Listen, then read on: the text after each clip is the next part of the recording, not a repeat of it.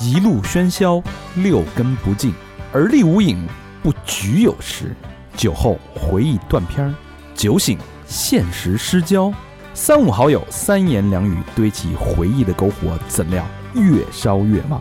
欢迎收听《三好坏男孩儿》。欢迎收听最新一期《三好坏男孩儿》，我是你们的整形术观察家大厂，你们好吗？朋友们，朋友们，朋友们，我是小明老师，我是和平，哎，我有一个 A K A 啊，嗯，老何的老海 儿，就新学这么一词儿， 哎，哎，真好听，老海儿，你看有一什么成语叫什么来着？老汉儿推车，啊，一听到这个熟悉的这个声音啊，哎我们又来到了重庆，哎呀，呀好地方啊，太爱这个地方了啊！嗯来重庆不为别的，为了见一个男人，哎嗯，呦，因为这个男人对我们太重要了，他可以改变我们的命运，通过什么改变我 改们的命运还呢？能改变我们的啊身体。通过整形术。哎呦，哎呦，有请今天的嘉宾苏毅跟大家打一招呼。呃，大家好，我是那个整形术的作者张苏毅。啊哎，大家好，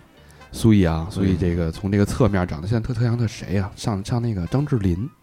嗯，哎，你还这真是啊，哎，是吧？哦，有巨像，有就人这说个过这个角度，哎，那你是整的吗？整成照着张智霖整的吗？ 呃 没有没有，就天生就这样。原装原装，不是散装，也不是组装。当天特别感谢苏毅啊，带着我特们别感谢在重庆这大街小 巷啊，这个哎呦这个楼群这密密麻麻呀，是这次对这重庆有了更深入的这个体会，嗯带我们走街串巷呢，是吧？看这个大姑娘、小小小姑娘，关键是小媳妇儿嗯的呀啊。啊，但是带你我算了个命，哎，你发现你站在山上啊，在群山之中啊嗯，尤其是在南山，我嗯们去那个老君洞，对，在老君洞的那个有一个就是望望江台，哦哎，，看两江交汇处的那个台子啊，真叫望江台是吗我？编的啊，就看整个这个密密麻麻的楼群啊，每一个窗户仿佛就是一个眼睛，嗯啊，他你看他的时候，他也在看着你，哦对，都是相对的呀。这个眼睛，你想重庆这么大点地儿，三千万人是吧？所以对，哦对，三千万。就有多少这个痴男怨女，多少欲望的挣扎，在这哎个呦，在这个浪江涛翻滚的过程当中，在起伏跌宕，这个欲望在蒸腾着。怎么让你说那那么热闹呢？哎，就为了对吧？就是这种竞争地方，大家都为什么？为了欲望，就是最外在的表现。而且重庆人又又爱漂亮，啊，是吧？对爱捯饬，这哎儿本的人都身特也漂亮。都特顺溜啊，哎嗯所以川渝之地嗯自古以来啊，不是自古以来，就最近这些年啊， 就是整容重镇。对，哎，但是苏毅呢，苏毅这个为什么要请到他？其实不是请到，是我们特意来采访他，因为他有两个身份。嗯，第一个身份就是《整形术》这本小说的作者、哎，对，哎作家作家，啊，了不得啊！对，也是一个专职的一个编剧。哎嗯，他这本书呢，我们今天呢也会当成一个小赠品、小福利吧，嗯，送给大家啊。我们嗯这个哎行只要大家这个后台留言，对吧？这个说说几句，这个微信公众号留言说我们好爱听的话，哎，嗯被我们选中了，哎我们就送你这本书不。是，你得弄一转发什么截屏，啊咱不搞那个，咱不搞那个，嗯啊好吧就是好吧对，只要只要说出这个节目的这个热情反馈，咱就送嗯啊。嗯，说回来啊，嗯苏毅还有另外一个身份了不起了，嗯，整容医院的股东。嗯我靠哎！呦，要不是他能写这种小说呢，他这本书怎么来？这所有的素材都是，哎，跟你跟你整整容医院这个经历是不是强相关啊？嗯对，就是有这么几年的整形医院管理的经验，然后呢，就是见证了很多人来整形的，就是前因后果吧。就是小说里的这个故事的原型呃，是原型出自是出自医医院的一些，就是所真见人真事儿对所见所感，但是呢，肯定是有虚构的成分。啊小说嘛，但是今天对咱们聊的没有虚构的成分，对对都是，真的啊。嗯嗯，呃，所谓久病成医啊，这个苏毅在管理，主要是负责医院的运营管理工作这几年，然后积累了大量的这个经验跟这个具体的案例。嗯没错，今嗯天我们会聊什么呢？聊聊就像这个每一个窗户背后的这个眼睛，聊聊人性，聊聊整容背后它到底整容能给人带来多大的改变？这个欲望蒸腾的背后，为什么要在全部集中在这个这个刀口上？啊，这这么这么多人就是争先恐后的挨刀子，对，嗯，所以你不仅能听到这种光怪陆离的这个一张张美丽面孔背后的真实人性故事，嗯你还能了解到整形的内幕，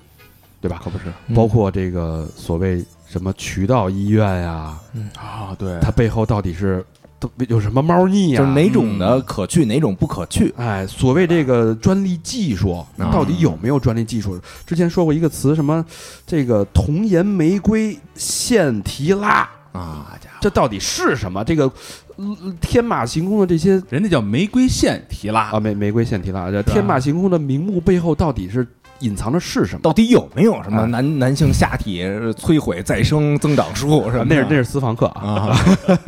如何识别一个人是不是真的整形了？嗯哎，这个隆胸怎么去？为什么有的人这个隆胸，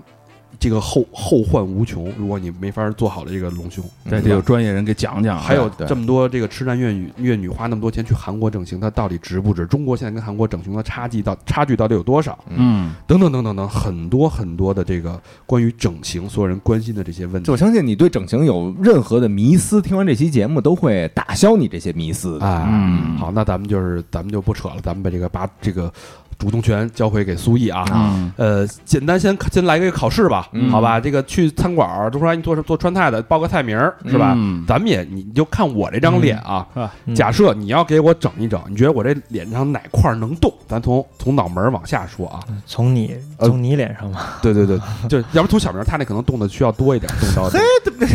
我我基本上我跟苏毅交流，苏毅说我没什么可动的，打打就是美容保湿就行，注意保湿。动就是抽抽一大嘴巴， 抽一俩大嘴巴。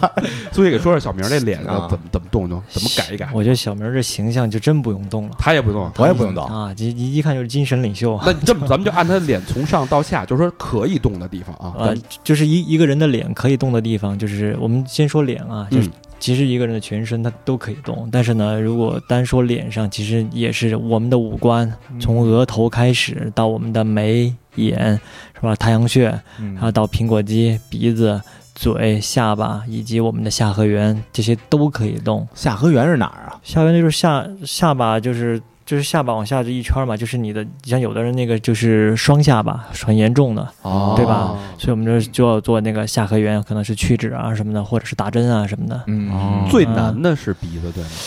其实最难的，呃，你可以这么说，因为鼻子它第一它的重要性啊、啊，就因为有了一个鼻子，它整个面部的五官都能被带动。嗯啊，对等于要不鼻子在正中间呢，对对，就哦是就是它能改变整个面部的比例，嗯就是说它，然后呢，还有就是说鼻子它的项目是非常多的，项目很多，就是做个眼睛，你可能只有个什么双眼皮成型，不管是你埋线多点还是全切，嗯然后再加一个内外眼角，再加个上睑肌无力提升，再去点脂肪。但是鼻子的项目就特别多，有比如说你假体垫鼻梁，嗯或者是自体软骨垫鼻梁，或者是筋膜垫鼻梁，然后鼻头，鼻头是怎么做？鼻头是那个缩小还是怎么样？然后重新塑形，然后鼻尖要抬高，鼻翼是分为内切或者呃内外切或者内内收，还有什么鼻角柱下推，然后或者是还有上曲转折成型，这些太多了，还有我听懵了，不是，哎你看鼻子它本身那形状就复杂，然后它里边又有骨头，啊你看对眼睛什么的，它没骨头啊好，那行了，那那个马季那相声五官争功，啊，哎那鼻子赢出来了，啊鼻子赢了这回。啊那我这个嘴唇，你给我弄弄吗？我这嘴唇，其实男生弄嘴唇还真很少我。想让嘴唇性感一点。性感一点的女话生，看改成阴 唇，性感一点啊。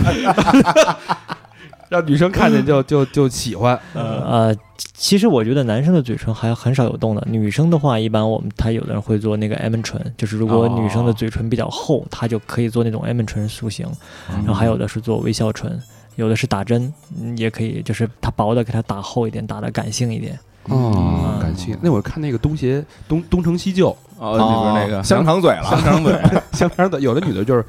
呃，女生愿意喜欢把这个嘴唇弄得很丰厚，像欧美的那种。嗯那那怎么弄？是往里边打打东西吗？就打玻尿酸嘛，哦嘴唇里边打玻尿酸。对对对，哦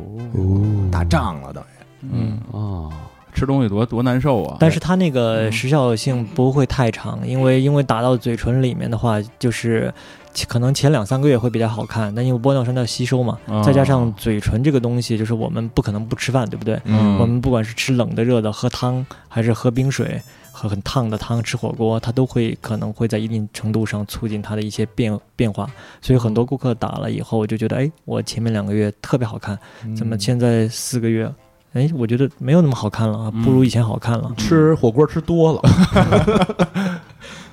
我吃火锅吃多了应该会维持，因为它那一麻 外翻了呀，对，外翻了嘛，肿胀加肿胀嘛。嗯，呃，说回来啊，嗯咱们这个先第一趴跟苏毅聊聊这个整形背后的一张张面孔背后的人生故事，因为他接触了太多案例了，各种奇葩的这个人生啊，这种故事。我们听了都匪夷所思，在面相里边有这么一个讲究啊，整容确实是可以转运，啊但是它能嗯对只能转一部分，因为整容其实是一个外在的一个表现，嗯就是我把我的外向的一面呈现给外界，外界对我的反馈对是会受到我的面部的这个变化的改变和影响，但是对嗯内在的这个生理生理是没有什么太大影响的。嗯那整容真的是可以改变别人的命运吗？在你的经历的这些案例过程当中，确实有，就是其实我当时就是写这本书的时候啊，嗯是那个安徽文艺出版社的那个责编呃张新航老师，嗯他当时就跟我打电话聊天儿，我就说到那个今天遇到一个顾客怎么怎么，我就其实抱怨了两句，就说哎呀来一个顾客就不太心态不太好啊怎么样，他就说你既然有这么多的经历，你为什么不写本小说呢？然后我就发现，其嗯实对很多就是说我的就是整形这个圈儿以外的哈，就朋友来讲，他们特别爱听这些东西，哎，啊，所以我就写了一本儿这个小说。但是小说呢，其实后来就慢慢写成了一个就是一个情感故事了啊啊，，但是今天咱们聊的都是真正的人生故事，对对对对因为我们的我们爱听，我们听众朋友也爱听。嗯咱们先聊第一个吧，嗯第一个这就当时就给我就有点震嗯了。这个是一个男生整形，哎当时是什么情况？这个是这样，就是这个男生呢，他其实他的心理，我觉得哈，这是一个心理上也不能说是问题吧，就是他自己的一个选择，嗯他很羡慕女人，就是他自己羡慕，他自己就是对，他就想来隆胸，男生隆胸，对对对，他隆成胸肌，不是不是不是，他就是想要一对女人这样饱满的胸部，哦那对，照着什么罩杯弄的呀？呃，这个肯定因为呢，我们男生那个就是男人的胸大肌张力肯定不如女女性就是天生的那个就是张力这么好，所以最后他想越大越好，但是最后我们还是只能在那个给他手术的过程当中，就是只能给他做了一个就是就是比较小的一个这样的大就是概假是体， C 罩杯、呃 B 啊， B 罩杯、 B 罩杯啊啊，那跟老何差不多大。嗯，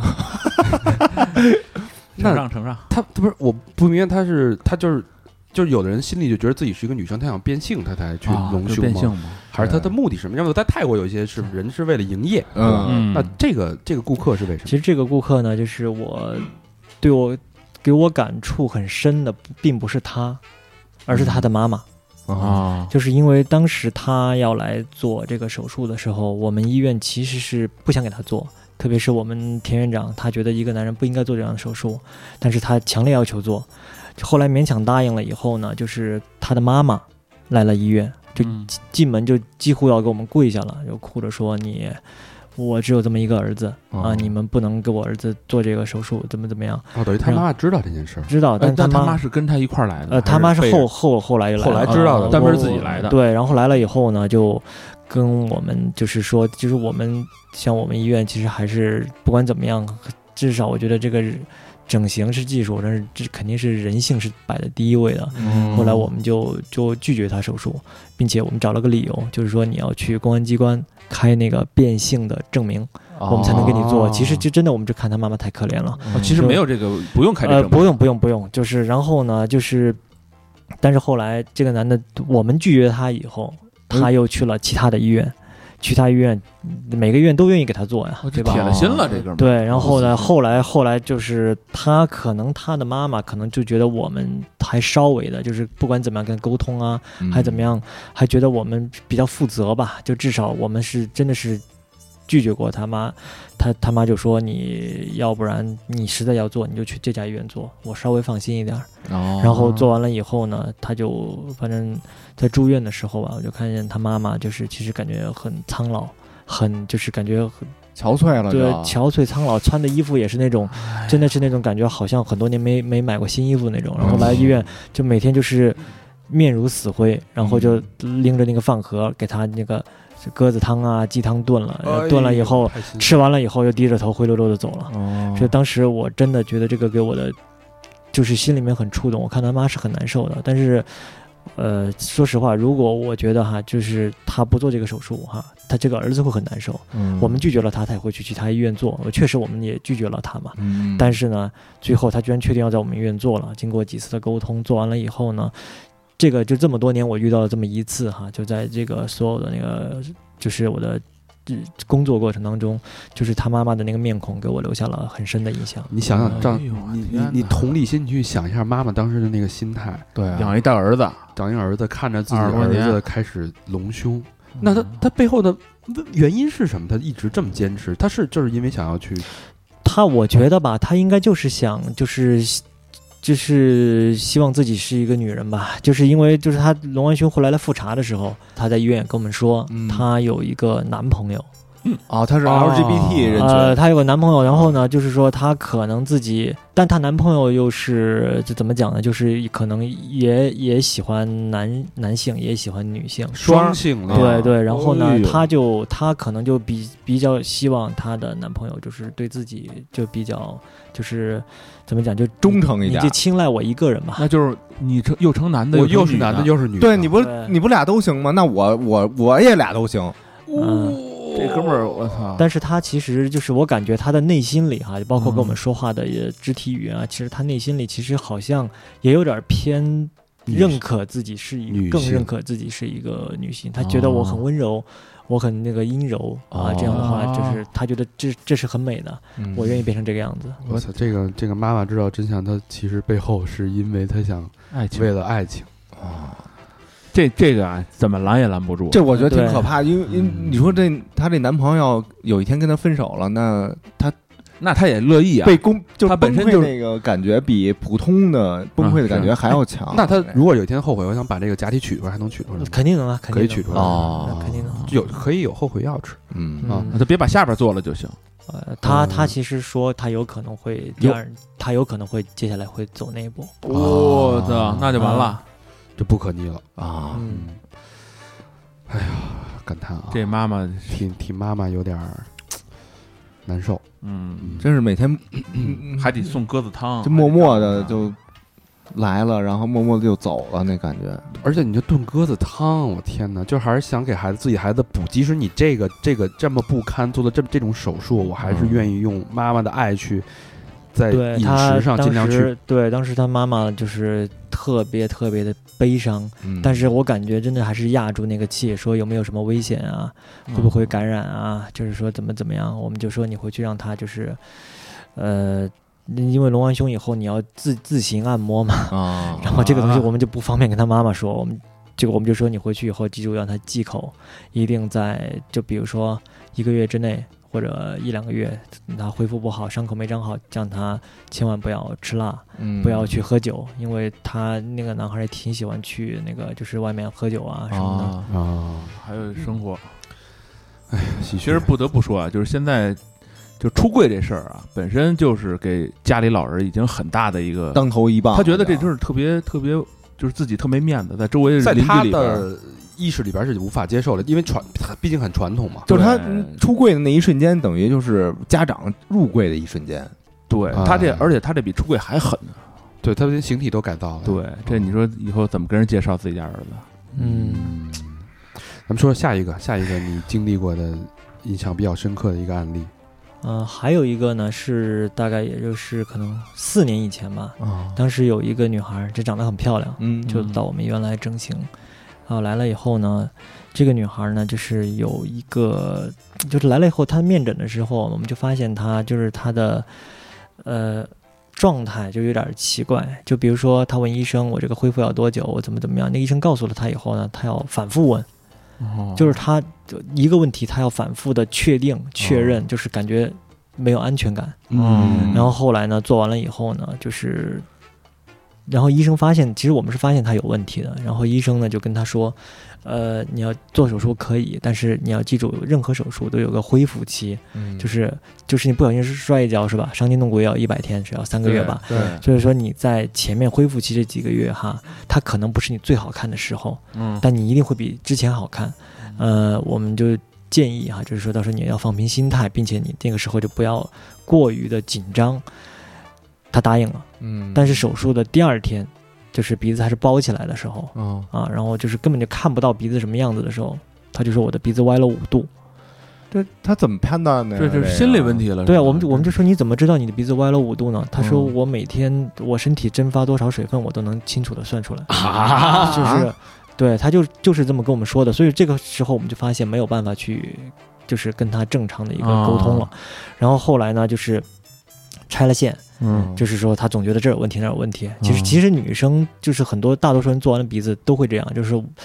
做之前我们这个就有几十年看惯了嘛，嗯但是呢，做之后就像玩那个大家来找茬一样，哦天天对着镜子看。他后来我们安抚好了以后呢，结果回去就发生了一件我觉得很意外的事情。嗯，他就跟我们说，他的那个爸爸跟他断绝关系了。嗯就因为做鼻子啊，对他爸爸，他短信都给我们看了，就是说他爸就说我本来觉得你是我们的女儿，嗯你说我们是父女，但是你现在做成一个我不认识的样子，我就我们父女关系就到此为止我。靠，这个爸爸跟刚才那个妈妈形成了鲜明的对比啊！嗯这不至嗯于吧？就是啊你自己的孩子，他又没没没犯什么错误，为什么哪至于断绝关系啊？呃，这个他的鼻子其实做的很好看，其实他不做鼻子也很好看，啊，但后来就是他这个事儿就给我们看了他的短信，嗯就是我们坑了他，害了他，啊然后呢，就说给他做毁了，我操，然后呢，这个我们就我其实当时是我跟他沟通的嘛，因为他这个东西已经不能从不能从那个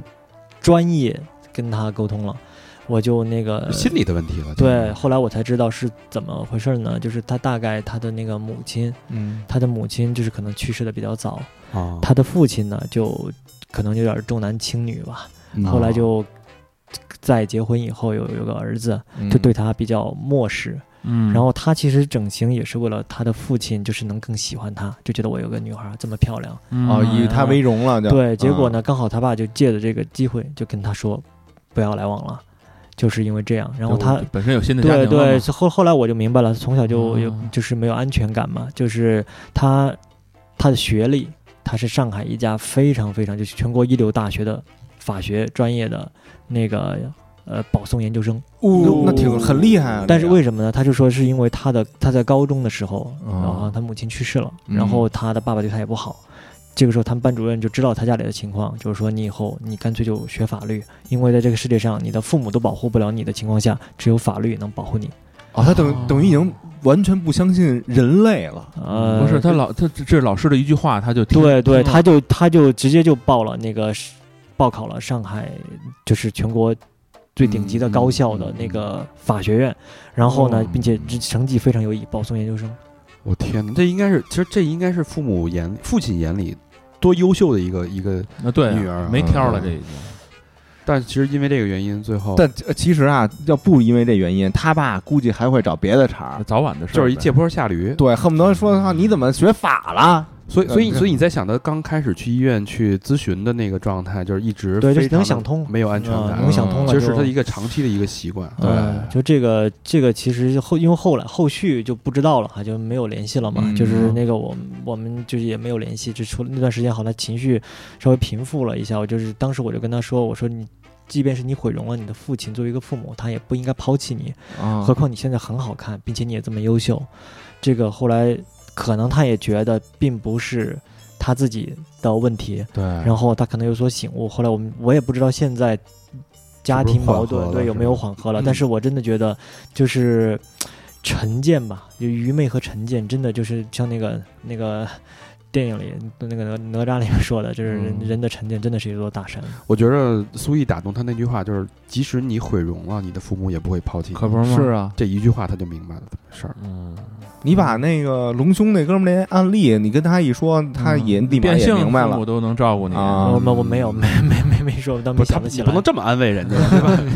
你们往差了 比啊， 哥们儿俩就这么安慰了，你知道吗？呃，咱们都知道，医院有时候会有一些就是情绪比较不稳定的一些患者， 是可能嗯会做一些出格的事情。嗯，对在我在咱们这个整容医院，整容医院医闹等于呃，对他可啊咱们也不能说人是医闹啊，但他嗯肯定会因为某种原因情绪会崩溃啊，或者有你遇见过这种客人吗？有有有有有，是就就比如有的顾客他在恢复期，他嗯确实那个没有想象中那么完美，嗯他就比如说他肿胀没有消的时候，他就觉得哎，我就变成就是这个样子了，不可能变了。他就他就甚至在医院坐在那儿哭，特委屈。我们就跟他说，跟他解释。然后还有一些纯粹是因为就是说跟手术无关的，嗯呃，就比如说我记得啊，也是好几年前有一个这样的事儿，嗯呃，春节前夕，然后呢，当时都我们都快放假了，哦就是有一个女孩来做了那个双眼皮和眼袋，嗯嗯也她可能天生眼袋就比较重嘛，然后可能还不到三十岁，嗯然后呢，做完以后，刚好那一年管的比较严，就是哦国家就是可能当时那一年就是啊，春运期间，啊春运期间，管的比较严，然后呢，他坐飞机的时候，因为他是包着的嘛，眼睛上面下面都包着的，然后就就就纱布，就直接被赶下来了，就不允许他登机。身份对不上，哦哦，我我说怎么有的人拿那个身份证儿那个过火车的时候啊，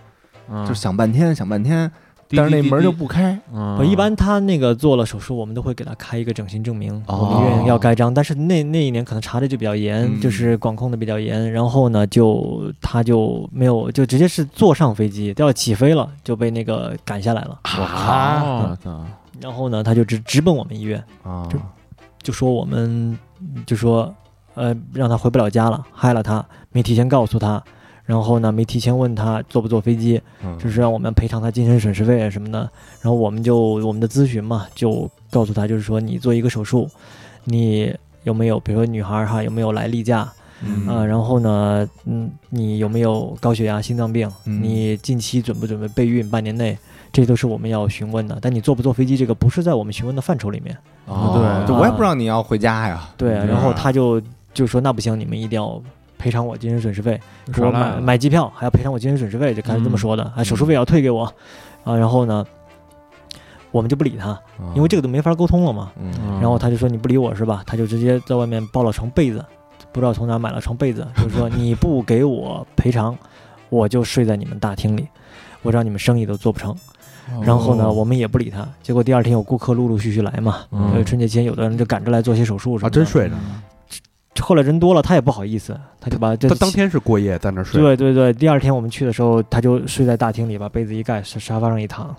然后呢，第二天那个那个顾客来多了嘛，他也不好意思嘛，你想一个女孩儿，嗯人都看她睡在那儿，然后他就把被子收起来，然后就坐那儿。中午吃了个饭以后，下午又继续静坐示威 什么的，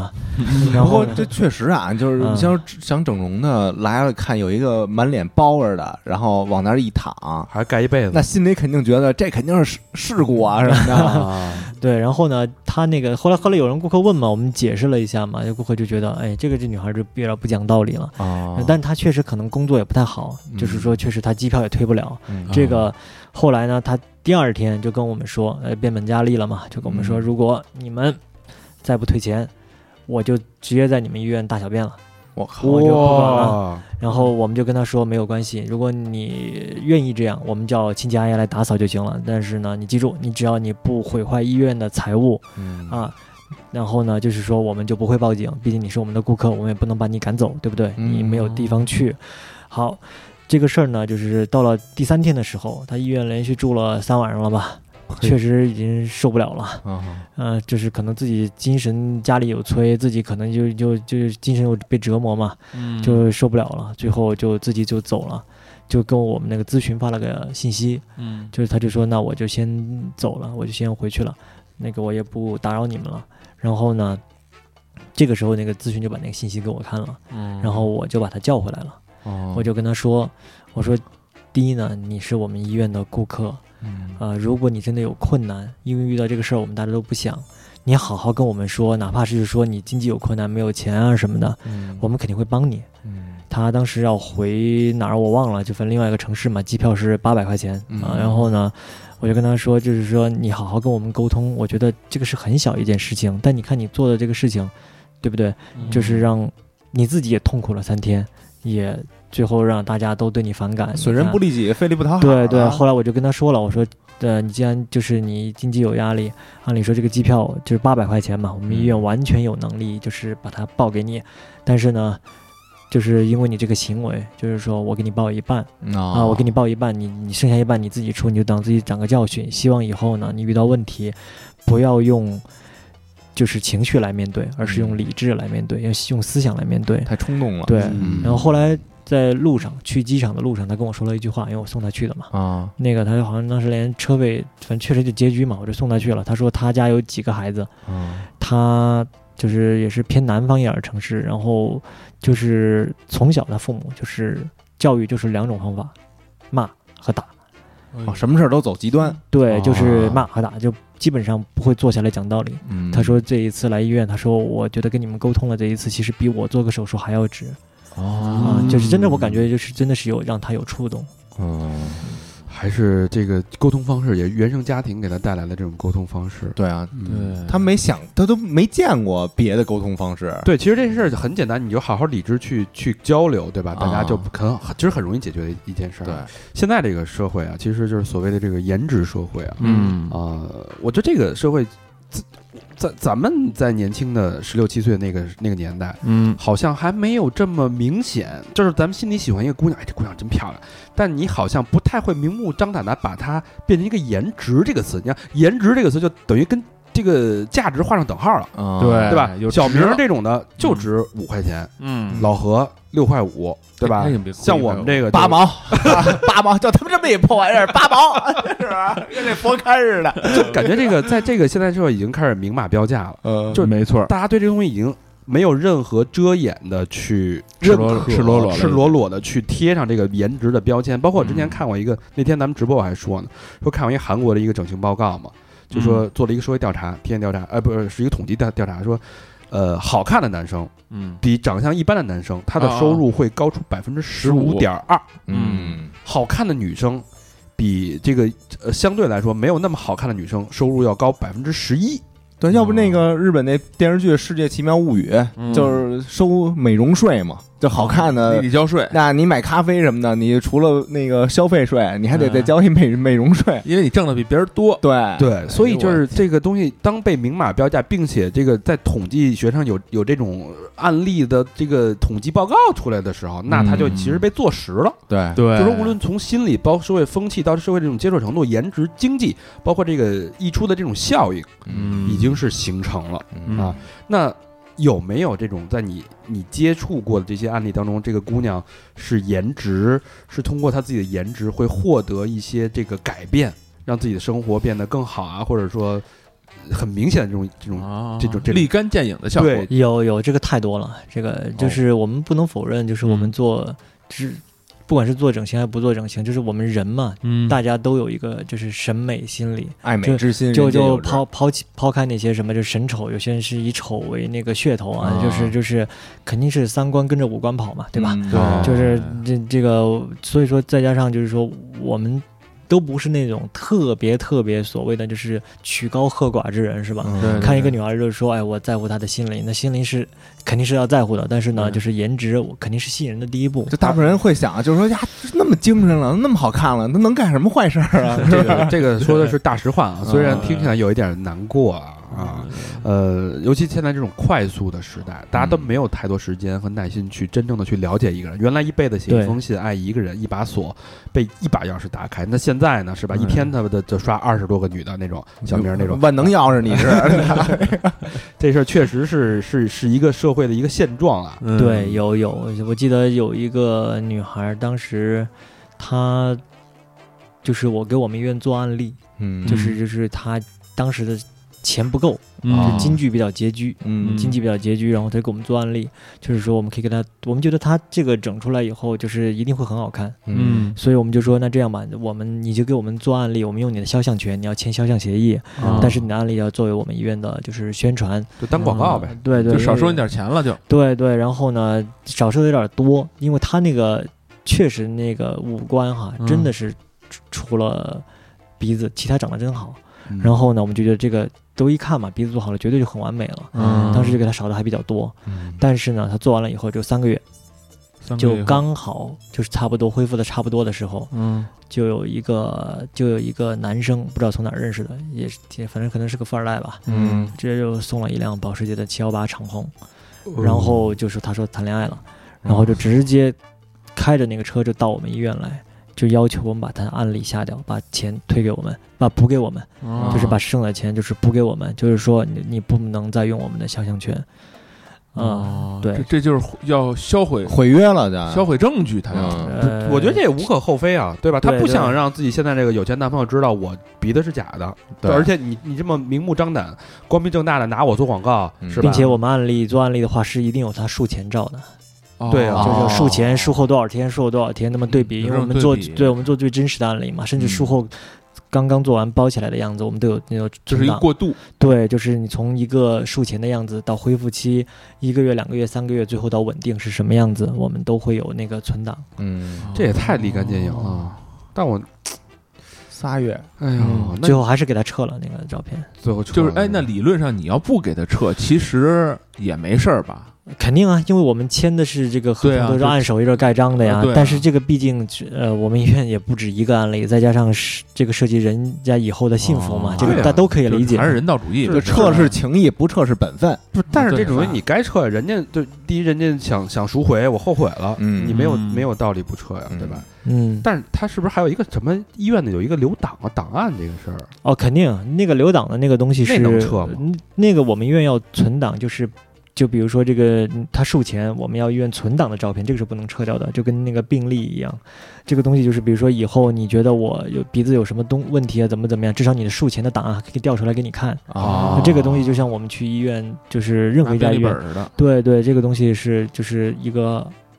就是一个流程。就是换一个医生一过来一翻你病历就知道你之前啊，你之前哪儿动过？哎对别到时候我给你弄弄错了。而且这也不会泄露出去的是吧？不，即便是即便是他啊，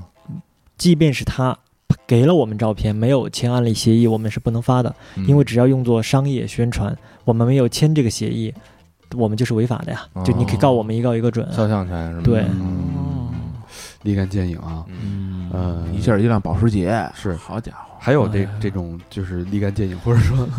的情况吗？颜值经济的情况吗？就还有我记得有一个女孩过来，就是要就是做手术，那个女孩本身就长得好，确实也好看。我哦我就是我们田院长，就是见到她以后就第一句话就说：“你还要做什么呀？”啊你根本没必要做。但是呢，他就说我就要做，我就要把我哪个哪个地方，比如说眼睛这个稍微宽一点点，然后鼻子高一点点，下巴打个玻尿酸什么，他就是觉得就是锦上添花嘛。嗯，然后当时那个其实钱也不多，因为他动的项目少。嗯结果当时，呃，这三个男的跑到医院抢着给他 付钱，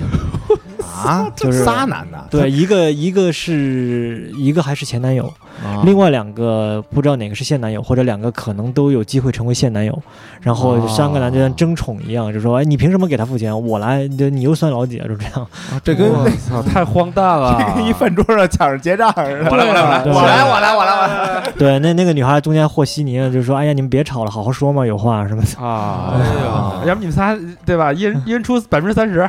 就是我他出百分之他十心里肯定很高兴， 对，乐开了花了已经。估计是那个前男友啊，刚刚分手，分手了之后呢，然后那两个追求者三个人拉平了。咱们现在一个跑道起，跑线一样对，虽然你原来是前男友嗯，但是咱现在咱们这个地位是一样的了。啊，就看谁努力了。哎，我靠，这这这真是颜值社会啊，是不是？你要说这一个，就是假如说这女孩长得特别的不好看，嗯，嗯，在做的过程中，谁给她掏这钱？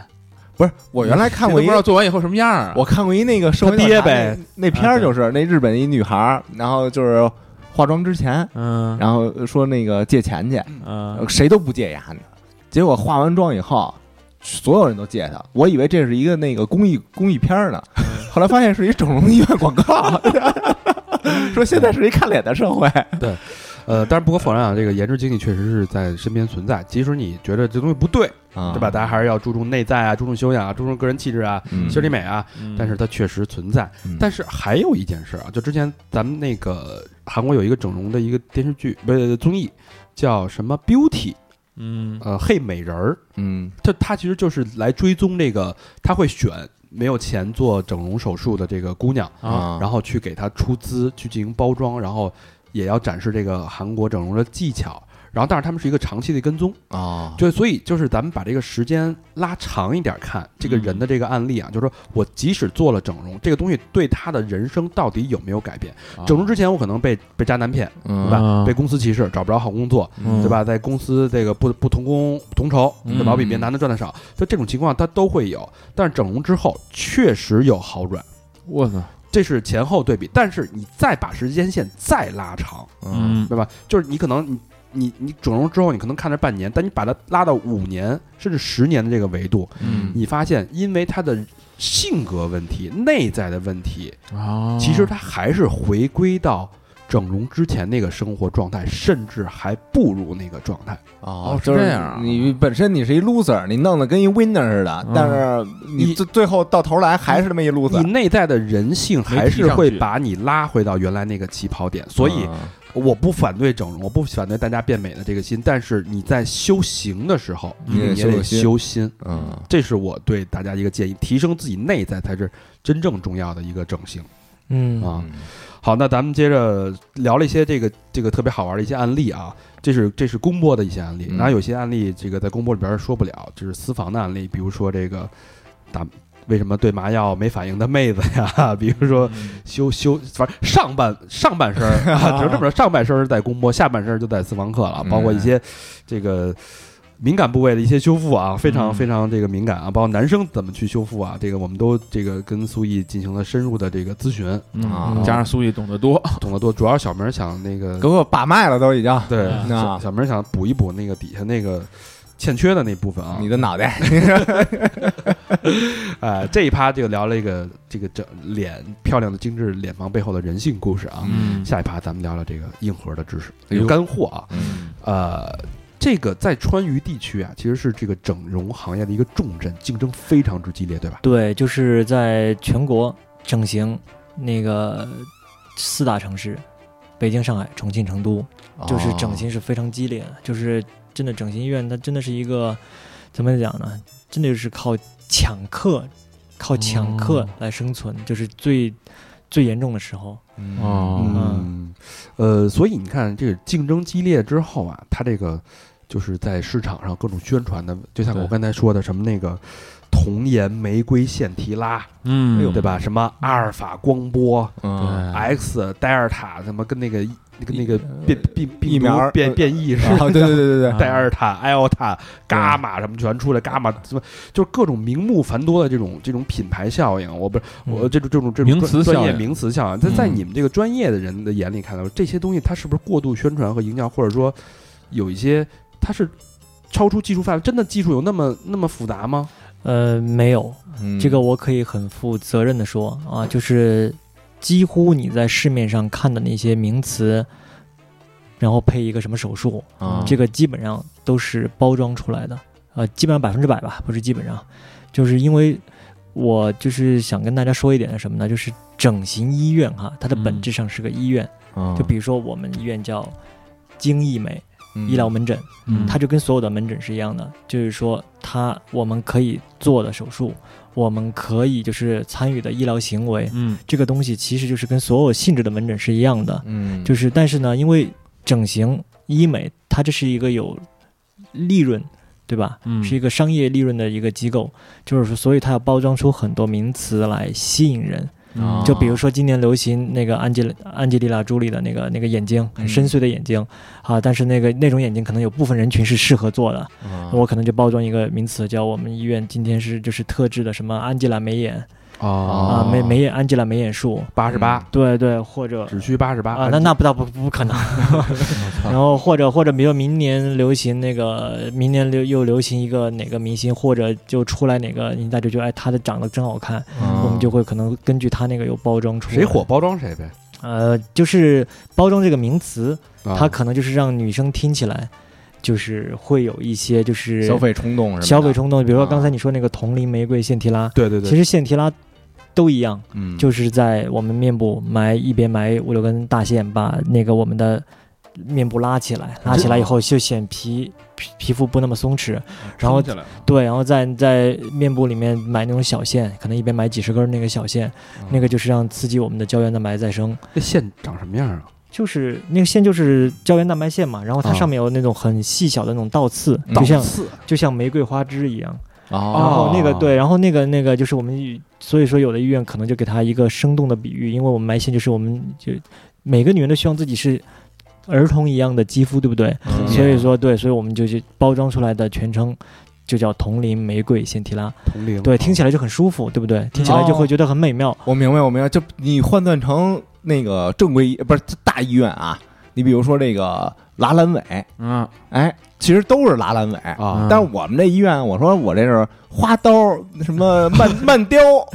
切阑尾， 啊对对这对花刀那行啊，这这对能切出花样来。对，就是因为为但是阑尾炎这个手术，它不是一个有市场行情的一个手术，它没什么利可图，对不对？嗯如果现在就是说，如果切阑尾，比如举个例子，现在切阑尾，它能让男人或者女人就怎么就是延年益寿。就如果现在突突然发现一个新的功能，那嗯，阑阑尾是几乎可以说是呃人身体里唯一一个没有用的一个组织。嗯但是如果它特别有用，就是切阑尾这个事情就变成了一个风潮的时候，嗯你一定会发现大街上有各种各样的广告，什么哦尼古拉斯凯奇切阑尾什么。啊，啊，西班牙阑尾术，啊，对对对对，你类一似这定种一定会这样我的。到时候可以出一那个无痛糖 醋割包皮，带味儿，油炸的是吧？酸不溜儿的。也就是哎说，其实技术都一样，技术都一样，所有的差别都在于医生的手术刀哦上。啊就是说，做一个，比如说我做一个眼睛，嗯我要切一个双眼皮，嗯我要去治，然后呢还要去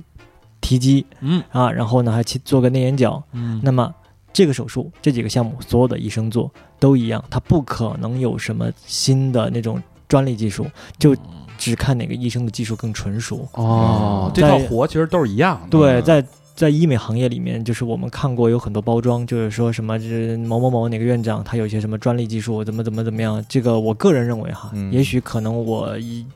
有的我不了解的，但是我在医美行业这么久，我个人认为这个是不存在的。就比如说一个医院。如果他真的有一个专利技术能让大家都受益，就比如说你不可能听到是哪个医院，我研究出了出来一种那个什么治白血病，嗯或者治疗癌症的治疗某种癌症的一个那个独家秘方专利技术到我们医院了才能治，不可能吧？对吧？啊，对，因为好的技术，特别是医疗，一定是全人迅类速就普及了，全人类共享的，就像伟哥对嘛，对这对很快这个原研药就就被印度给 那个仿制了嘛。嗯对，就是所有专利技术，特别在医疗整形板块，我个人觉得是不太存在的，肯定是有包装的噱头。嗯你就想拉眼睛，你就给换算成那个拉挖鸡眼，就能明白嗯了。但我问问一个 问一个，刚才那个延展稍微延展一点啊，就是你说那个这个埋线那个东西，嗯，它有一个那个线上有倒刺儿，嗯，它倒刺儿它扎我能给我刺激出那个胶原蛋白是吗？能能能能，就真的能让我就是我，因为我现在这人人岁数越大，胶原蛋白分泌的越少是珠吧？黄了也就能。能就是我真的能让我就是脸上往外能能能能，因为那个胶原蛋白线它的原理就是这样，就是我们可能过了十八岁、二十岁以后，就分泌的没有那个年龄段的胶原蛋白那么多了，所以人为什么以后就才会越来越皮肤越来越差，对不对？嗯然后感觉又越来越不那么饱满，就是因为我们胶原蛋白在流失，脂肪可能也在流失，所以呢，就是我们去进去，它有那个刺在里面，就是在打破它的组织，刺激它，刺激靠刺激增生它，啊哦那我这脸埋着线看得出来我埋线了吗，呃。一般恢复了一个月以后，基本上看不出来。看不出来了哎呦我操，嗯走吧弄几根鱼线进去。啊，嗯，倒刺儿的那种。哎，那那个安吉拉眉眼，它背后它是是什么呀？它背后的原理就是把眼睛眼角儿，我我因为我们之前录一节目，老被听众朋友们嘲笑说这个韩式大韩式大大平平行是什啊么意思？我们我们这问了半天，我哦，们一一般就是这样。我们的双眼皮哈，我们如果切双眼皮，我们一一般分为平行或者扇形，嗯就是根据每个人的特质和每个人的喜好它都好看。但是有的人可能就更倾向于哪种，哦但只能说你加一个韩式，嗯别人就会觉得啊、啊听起来牛逼了啊更有点分量一些，就是那样。哦，但没人说印式啊，啊印度式的大对平行啊印度人正经都是大双眼皮儿，对啊，你为什么说印式大大平行啊？对吧？印式高速公路什么的那种快车道，印印印式高铁，都是包装， 嗯一说就不健康，印式的。嗯，是吧？都这是个靠包装的。其实都是包装，嗯没错，一听大家就是知包道装。所以大家就是在去医美行业的时候啊，嗯不要被这些天花乱坠的东西，因为它背后其实就是就是那几刀儿，嗯，大家都差不多，就是一套技术掌握在，其实所有人都掌握了，嗯对吧？但就是看哪个医生的手上的活儿，没错牛逼了。嗯说这没错医生说做过三百台手术，哎，那个做过一百五十台，那是您就选三百台吧，是是嗯是吧？其实最唯大唯一的区别就是医生这个手上这个手的这个过程，嗯这个对呃刀下说刀到底是这样，就是像我们那个，像我们那个整形行业里面有很多打广告，就是说我们嗯是专家、教授，嗯谁给你做，或者是是哪个那个什么医疗博士哎来给先你报做名头，哎对，但是其实这个，我觉得哈，其实我真的见过很多专家，他肯定是专家哈，嗯不是所谓的专家，但是他可能在伤情鉴定啊，哦然后救死扶伤啊、嗯那方面他更有权威性嗯，啊、但是呢，作为医美整形，他没有任何的捷径，哦啊就是靠一个医生的悟性，还有就是他做的手术的多少，就是一个医生他只能一台一台练，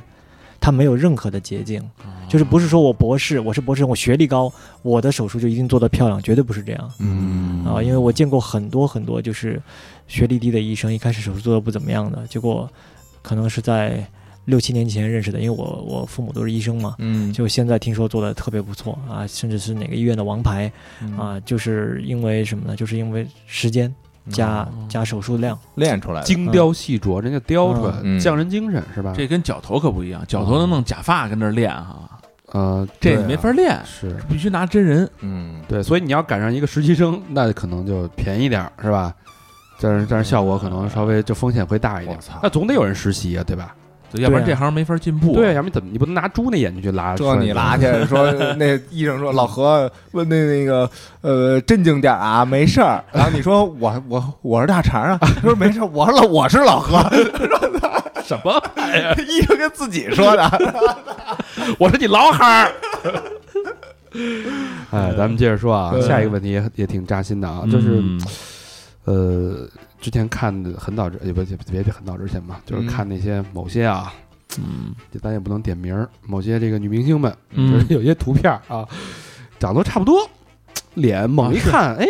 这家是七兄妹嘛，怎么长得都一样啊？嗯就是感觉是不是有没有这个标准？就是整容脸、整形脸是一眼能被看出来的。你你们你们看人能看出来吗？呃，稍微有点过的，我们能看出来。但是现在呢，就是倒退四五年吧，嗯特别流行什么网红，对不对？对就是现在很多，甚至很多医院都叫什么，就是说专做网红脸，嗯对，那个就很容易看出来。为什么？就是我们整形的话，首先一点就是三庭五眼，对不对？嗯对这个是那个自古以来审美就是看三庭五眼，对，嗯就是我们整形看的不是哪个地方好看，一定是看比例，哦就是比例，一定是比例适中了。你比如说那个汤唯，举个例子，嗯哎呦，我汤女唯女神，女生她五官每个地方都不那么出彩，鼻子很高吗？不高。对她眼睛就是说很很很有很很很传神吗？没错没错，感觉那个，但她比例特别的好，所以汤唯为什么是女哦神？你看汤唯，你单看她的鼻子，她鼻子其实挺宽，嗯然后呢，并且还有点那个就是鼻翼啊，就是鼻头啊这些有点肉肉的，嗯但是她真的就是比例特别的好。没错，你这个你这个想法，我咱俩思考过同样的问题。我在机场盯着汤唯那个海报，我就当时看着看着我就哭了嘛，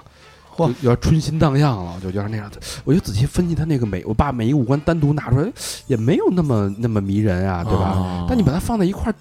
就是那么这个动人心魄。嗯，但但是有没有是有没有反例啊？就是那个单单拎出来特好看，但是整体是一缺的那种。不是你吗？有很 有很多，像很多网红，那很多网红其实你就是我们经常听一句话：“我上相不好看”，对对不对？嗯对对，男生女生都喜欢说：“哎呀，我上相不好看。”嗯为什么呢？就是因为照片它是一个平面，但是我们人是一个三百六十度的立体。立体，嗯没对错，然后呢，就是我们如果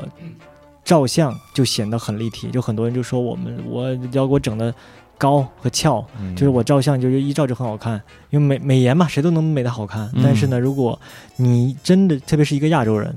如果你真的是想就是随手一拍，我就很立体，那我觉得哈，那只有两种可能，嗯你特别美或者特别假。特别假，特别假。对啊就但凡是那种上镜一拍就很立体的，你现实生活中看他素颜的样子，很夸张啊，对，一定会显得有点儿不自然。啊啊，硅胶娃娃似的嗯呢。嗯啊。当然，我们确实不不排除也有很多人啊嗯，天生就特别立体，长得就好看。嗯这个东西确实也没整过，是。嗯但是啊，你说这个整整形这件事在在在咱们国家也很多年了嘛，风靡了，对吧？对很多人的这个大家对整形的审美的提升，其实还是在进步的。有我明显感觉到了有。你呃，对，你是怎么观察这件事？大家对就比如会有说很专业的就这四女五生年吗前、四五年前、三四年前来做，嗯很多人就说给我做高做翘，但是近两年，现在我们比如说医院，嗯，呃，田院长特别就喜欢做所谓的叫妈生鼻，妈生鼻叫妈妈给你生下来这个样子，就是为什么呢？就是因为很多人来就以前就说，哎，你别给我做低了。但是现在的人经常会说，你千万别给我做高了，啊甚哦甚至就是以前，比如说喜欢那个山根的地方，嗯以前很多人就做很高，鼻尖做很翘，但现在的顾客很多人他们自己都有这个意识，就是山根不要给我做高了，嗯然后鼻子往上走，你给我保留一点吸收的空间，因为我知道会吸收，但你别给我做太假，啊，最后完了是个直鼻，甚至很多有那个顾客他希望做个上屈转折，就在鼻梁的地方做一个很小的起伏，像自个己微驼峰一样。故意做一个小缺陷，对对对，你也也不能说是缺陷，他就嗯觉得这个看起来更真。嗯等我的软骨恢复期吸收了以后，我的鼻子就可能再加上我这一个上去有个小转折，看起来就更像一个真的鼻子。嗯哦就打眼了呗。那你们也会打眼吗？就是如果做的特别好的，打什么？打眼就是看错了，就是他他整过，但是你没觉看得出来没没整过的。呃，医生一般不会看错，医生只要一摸一摸就知道你里面放的是膨体还是硅胶还是哦，什你么。们是玩材料这一块儿的是吧？不就是干干这行啊的？你基捏捏它那个那个不是你你一摸就知道它是这个是哪种材质的特性。但是现啊在真的很多那个就是人做了鼻子你看不出来。第啊一，因为很多人的鼻子长得就不差，对不对？嗯但它长得就像一个我做完以后又吸收，以后最后保持稳定的样子。嗯它本来做的就不夸张，然后再加上比如说它用的膨体或者自体软骨，又包一点筋膜什么的，本来皮肤张力也不错，比较柔和，这样的话看起来就很真。就他说没有做，其实大家也相信他。嗯哦这是做的比较成功的。但是我们我们一朋友，他好玩招楼凤那个，他就有火眼金睛，就靠他靠这个砍价。它是违法的啊，小心它被抓进去啊！啊你要提醒他一下，不要再做这种违法的事。那咱们说回来，哎呦，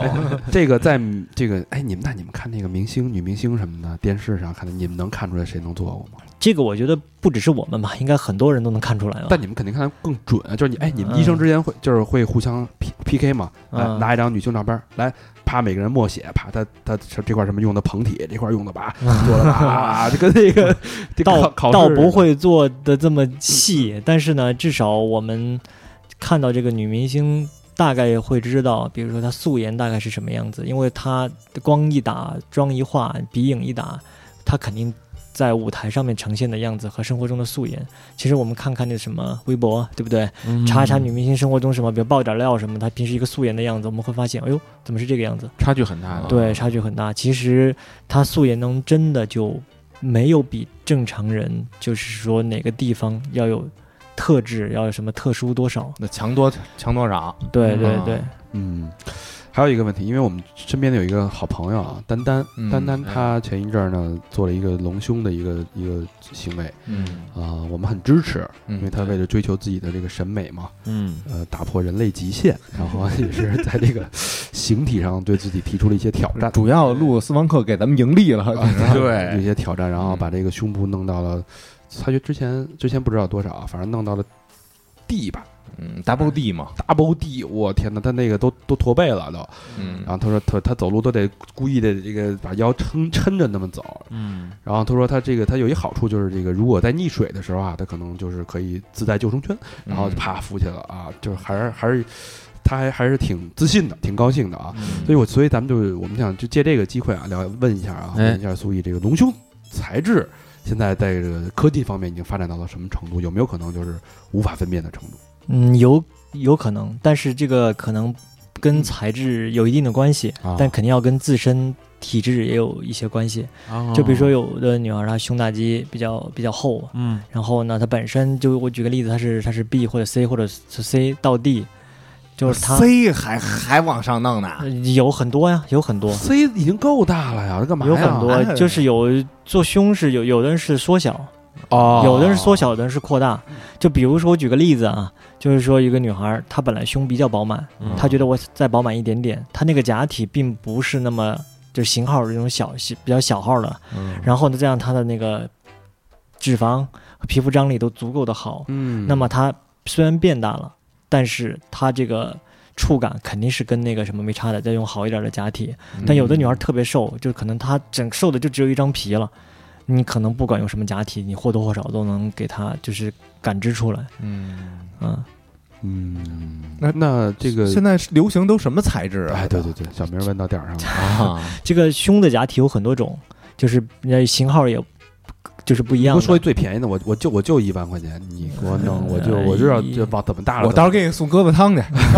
行吧？我就 我就一万块钱，你给我看着来吧。我如果真的只有一万块钱的预算，我建议你千万别去隆胸。 你如我果就那我就龙不行，我今儿铁了心先了扔一半儿，啊，啊、我就我就因为以前我很多很多年以前听说过一一个这样的事情，有个黑心的医院嘛，有一个顾客去隆胸，他就可能也就两万块钱啊，还比我还多一万，啊、多一万，然后当时他隆胸的。当那个医院又想让他做手术，他确实发现怎么怎么跟他说，他都拿不出一分钱了。啊又不愿意把他放跑了，怎么办？然后呢，就说我给你做吧，你要用什么假体？他说我想用那个，那个假体的那成本就差不多要两万左右，啊，但还是给他做了。但是后来哈，后来我听说哈，这是行业内部的人说，就是其实根本没有放假体，给他放的是那个生理盐水在里面，什么意思？嗯给就我就是往用胸里边胸里边打了盐盐不水啊，不是，它是包裹，就是像是用材料，就是那种生物材料包裹以后，就一个生里面是生理盐水，它不是那个假体。生理盐水包哦里边不是对等于对里边对不是硅胶，里边给我注了水了，注水猪肉了对，真的是那个假体的话，它是一个固态的，但虽然它摸起来哈，就是那个假体，它是一个嗯就是它它是一个很动态的东西，它里面不是水，哦它是一个它是硅胶材料，啊就是哪怕是它被汽车碾压以后，它马上可以回弹，就它有都记不忆性的那种的，对对，它不会不会破裂啊，也不会什么，除非你拿刀去划它。然后呢，但是那个人就直接打了生理盐水，就是在很多年前了，这个事儿我就听说好久了，就是可能大概有七八年、十年以前了吧。这他妈太孙子，这会有什么危害？这万一爆了怎么办啊就是？太热了，嘣儿，这个首先你用的东西，你就不是一个常规可以植入身体里一个东西。对 啊，对你这个东西就可能以后会造成很多影响，你有隐患嘛，至少对吧？啊我们也许你一辈子埋怨它没有什么问题，它那个材料包裹的材料是一个医用材料，对吧？嗯但是呢，你这个毕竟你这是存储的是欺诈呀，对啊，对啊，嗯，生理盐水对人有多大伤害啊？那个没有我们输液不是说生理盐水嘛，它是包裹在里边，哦它不会漏出来。就是这个偷梁换柱啊。哦嗯，，那多那几几块钱的事儿，我估计。那盐水能有多少钱？我给对你啊调点儿，你喝点儿这一 块儿。嗯嗯，然后那最最奶了，最贵的哎呦，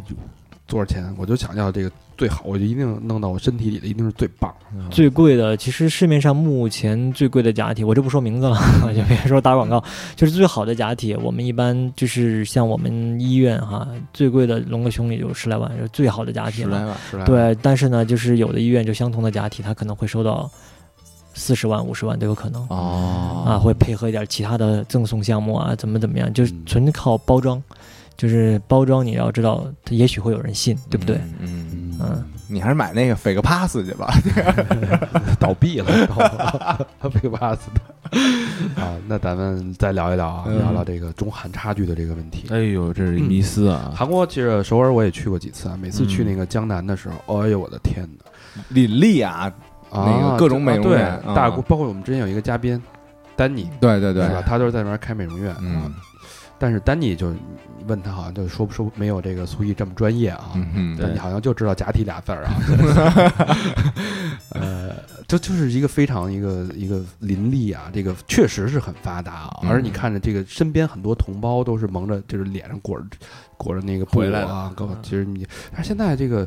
呃，感觉这个热度，中韩的这个差距会会不会相对来说小一点？从你们专其业实我觉得啊，我明显感觉要小很多，哦真是要小很多很多了。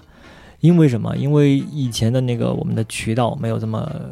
多元，嗯，再加上以前我们就是医生很多哈、他还在中国的医生啊，嗯就嗯就韩国它是一个世界性的口碑。然后呢，就是我们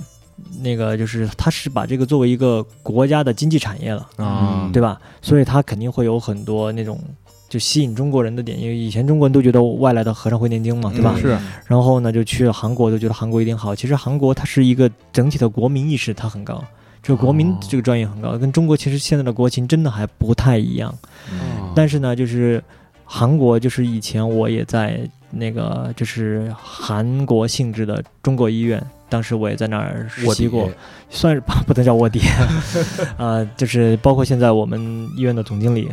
啊、哦他就是他也在韩国待过，嗯韩国医院待过，他会发现，其实你你会发现韩国他确实做的不错，就是韩国给医院就是那些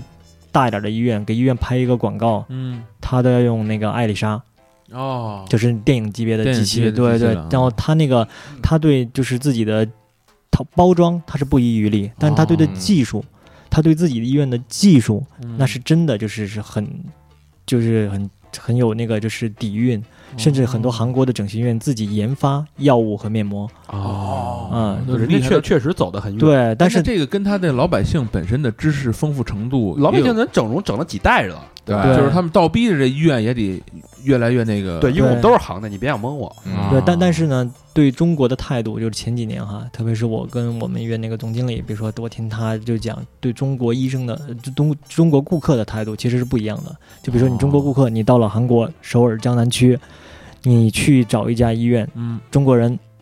很多医院他是这样的，他们特别喜欢接待中国人。嗯，就是我这个我不知道，就是这个我我不是说韩国人不好哈，嗯我只是说在我们现在的这种经济往来贸易当中，韩国人在一定程度上确确实实，他觉得中国人。钱好挣人傻钱多，那肯定是啊、啊，对对，就那不是肯定不是说他人，不是说韩国人不好啊，就是说我们这种形成的这种这种风气，是嗯对吧？然后很多韩国医院都有个规矩，就是院长以下级别的那个其他所有人见见到中国人在医院里必须得让道、鞠躬，哦问说你安尼하呃你好哦啊，就是因为中国人的消费，就是同一个手术是韩国本国国民的三到五倍，我我操，那感情，这么被黑呀？咱们那这这家伙，咱自己是不是都不知道啊？都肯定不知道哦啊。就是很多啊为什么很多之前中国的很多那个医院或者很多那中介机构，我们做富含整形，嗯但是呢，这个现在这个意识哈，中国人的意识在慢慢变，再加上以前我在那个医院，就是韩籍医院，我发现韩国医生，嗯但凡到中国来的韩国医生，技术真的都比较平庸，哦，嗯甚至有的韩国医生很不负责，嗯嗯就是他们其实来中国也是拿挣钱来的，这个来中国教英语的嗯，那些，就是很很很不负责。我记得当时我们那个。当时，当时那家医院在打那个轮廓针，嗯就是打针，就是一般打针，正常情况下我们都有，呃，六到八个小时肿胀、嗯淤青，哦对不对？对然后慢慢消，比如说你下午来打，你可能晚上回去都比较肿，啊、第二天就好了。嗯然后在我们看十天半个月再看效果，对不对？嗯但是他打了以后几乎不肿不疼，然哟，后也没有淤青，为啥？因为后来后来我才知道，就是听他们说他在那个药物里面加入了那些曲安奈德或者地塞米松啊那些药物，嗯就是他其实那个药物它激素是吧？呃反正它不适合就是注射，哦，对，它是在我们比如说我们有得一些有病症的时候，可能才会用那些东西，哇嗯或者是外外用哈，对吧？然后他给你注射了这个以后呢，就是说你可能短时间之内觉得哎很舒服嗯啊，没有肿胀淤青，但是呢后期就有顾客反反应，就说啊、我怎么感觉我这段时间感冒，免疫力下降嘛，嗯容易感，冒，并且还有什么我怎么月经紊乱啊什么什么的，就是他我相信他在韩国应该不会这么做，我操，这有点孙子。等于他就是咱这儿还念他好呢，当时嗯啊那可不他觉得这个医术精湛的，哎，你对看别人都肿，他不肿。啊，这个这个是个例啊，毕哦竟我对对对毕竟在中国的韩国医生很多，我相信也有很多负责任的医生，包括我也在北京认识有一那个一些就是医生嗯也是很负责的，但是我只是说个例，嗯啊就是肯定不管在中国、韩国嘛，都会有不负责任的医生，都会有好医生，嗯对吧？是这个他能特别好理解，就是来赚钱，就跟那赚快个钱嘛。啊好多外国乐队来啊中国演出的时候，嗯，就是唱那歌跟在外国乐队唱在外国唱的那个现场演唱会完全不一啊样，这不时是时长也啊不一样，时长也不一样不是，，好像据说有的冰棍儿在这儿，这是这个体配料都不一样嘛，在咱们这儿啊。好，那这个确实水很深啊。嗯嗯，那咱们这个一方面好处是咱们看到咱们这个大家这个整容的经验呀，对吧？嗯花的钱越来越多，这个经验越来越丰富，而且咱们这个技术也在成长、成熟。嗯，包括咱们国内的这些竞争也非常的卷，嗯，卷的时候，这个大家就都得在比比品牌、品质，对吧？对，嗯但是从那个医院分类整整形医院分类的角度来说啊，呃，咱们来聊一聊宏观的，它嗯背后的这个医院不同的类型，其实决定了这个医院它的这个牟利的方式，包嗯括它的这个医院经营的重心在哪儿。这也是我我了解之后啊，嗯才才我觉得有必要跟大家在这儿让大家提升这个认知。嗯啊对这整形医院应该是大概现在在咱们国内分几大类型？嗯，整形医院。这样，我刚才我插一句话啊，嗯就是刚才说到韩国的时候，我我觉得有必要就是提醒一下，就是听众啊，哎就是这个第一呢，就是我觉得现在做整形哈、真的没有必要去韩国，因为国内就是这么几年的发展，因为中国需要的整形，因为中国人的基数大嘛，嗯它这个量非常大，就很多以前技术水平不怎么好的医生，一般的医生，真的这几年就是慢慢靠自己的练，真的技术做得非常精湛了。嗯第二呢，就是还有一点就是从切身的实际情况出发，你任何一台手术都可能出现术后一些，就比如说后期的一些需要调整的地方，嗯或者比如说你自身的体质也好，对不对？嗯或者意外情况也好，如果嗯你去韩国的话，你如果出现了一些问题，啊这非常麻烦。哦不管不管你是去调整修复还是维权，嗯都极麻烦。啊，主要现在也去不了。嗯是嗯是是，嗯这是以后啊，嗯对嗯，嗯好，那咱们再说回到这个医院分类的这个事儿啊。对嗯对，现在医院大概分几大类啊？就是嗯，就在我们看来，就是医院其实没有什么分类，就医院都是医院嘛，对吧？嗯但只是从我们的就是说，呃，医院的性质，呃，就是说我们这社会性质哈，就是说和盈利性质，我们大概可能分为那个三类。嗯三类啊，这个东西呢，其实没也没人去定它哈，嗯至至少就是我们这个行业里面了解的。第一个呢，就是那种大的连锁品牌医院，啊哦啊就比如说我每个城市都有吧，对吧？有很嗯多、就很多医院就是广告很猛呃对，对就是砸广告，就是因为他们背后有大的集团资方，嗯，嗯对吧？它它有只是一个集团在这儿给你作为靠山，不差钱儿，对，嗯就是说我我给你砸这个医院，我入驻一个城市，